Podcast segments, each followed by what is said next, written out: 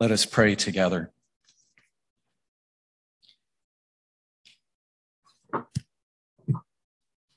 Dear God, through all the tumult and the strife, help us to hear your music ringing, and may it find an echo in our souls so that we might keep on singing. Amen. Two weeks ago at our hymn sing at Clayton and Dottie's farm, we sang several of their favorite hymns together. And I'm seeing several of you who were there at that special occasion. And did you notice how Clayton and Dottie, after each hymn, had a story to share about something connected with that hymn? Singing each one prompted this dear couple in their 90s to share with us some of the special and crucial God moments in their lives together over the years. You see, God has somehow created each one of us, wired us in such a way that singing helps us to express the inexpressible. Isn't that true? Especially at our times of deepest sadness and deepest joy. As it's been said, we, when we sing together, our words seem to be given wings and to catch flight. They soar. So, friends, what would happen this morning if we were to reimagine the whole story of the Bible through today's focus on singing. I want to just give that a go very, very briefly and see if it might help us to hear some things in a fresh light. So, in the centuries before Jesus, the Hebrew prophets were struggling to teach their people how to sing God's four part harmony. The four part harmony, harmony of healing salvation, reconciling love, justice for the poor, and holy living. But sadly, everybody's singing, God's people's singing of God's beautiful song kept sliding off key and turning discordant. And so when the time is right, our loving God draws near to our world filled with disharmony.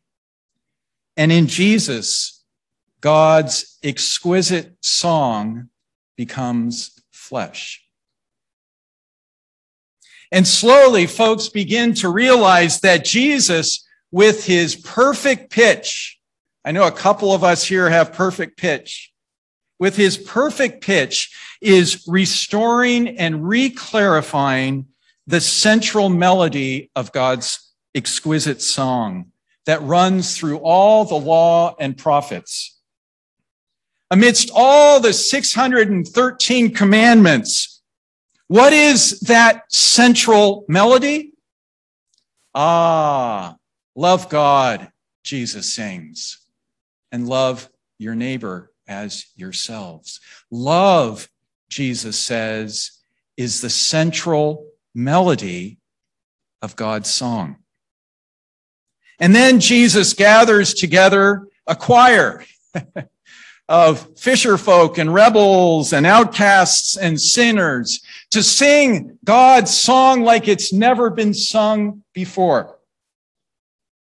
But in the end, it's a song that's so threatening to the political and religious powers that it costs Jesus' life for singing God's song. But then God raises the singer three days later and shows us that nothing can ever keep this song from being sung. Since love is Lord of heaven and earth, how can we keep from singing? And friends, here we are 2,000 years later, living in these hugely uncertain times. And we gather together each Sunday to remember how to sing God's song because we forget sometimes in our lives, to practice the song together, to hear one another sing its beautiful and different parts. You have a different part to sing than I do. To remember always that its central melody is love. And then to take this song out into our city, our neighborhoods, our homes, and our schools to sing it. Since love is Lord of heaven and earth, how can we keep from singing?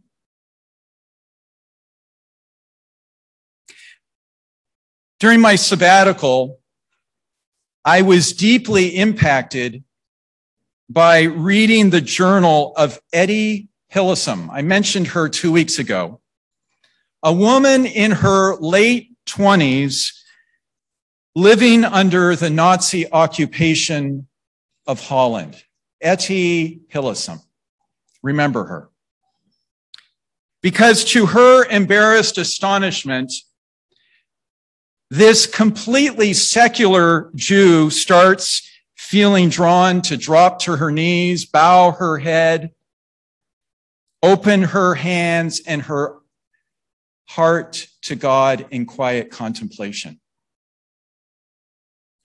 Now, for Etty, was this just delusional escapism from the horrors of the war around her? At first, I wondered. But in her writing, she faces again and again the terrible reality of Hitler's occupation, the concentration camps, and Hitler's plan to wipe out her people. She sees it clearly. She faces it. She's not hiding from the world. But in the face of all of this doom, Etty keeps on hearing God's clear call to her to keep on refusing to hate, to keep on refusing to despair, to keep on refusing to fear. And instead, and instead to keep on choosing to love all the suffering people around her. And indeed, later, survivors say that her presence among them is especially luminous. And on September 7, 1943,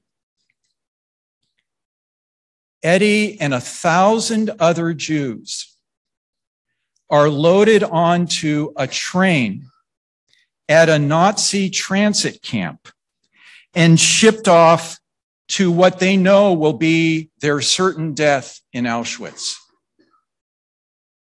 And during that three day journey, Etty slips a postcard through an opening in her packed cattle car that is later picked up by farmers and sent by post to her Dutch friend. And on that bumpy ride, Etty scribbles down a short message on a postcard that you can see in your bulletin today that includes these five astonishing words. We left the camp singing. We left the camp singing.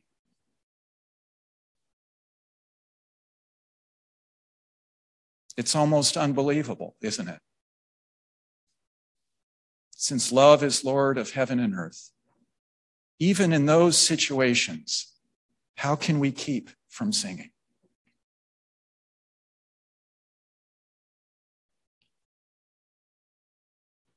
Amen.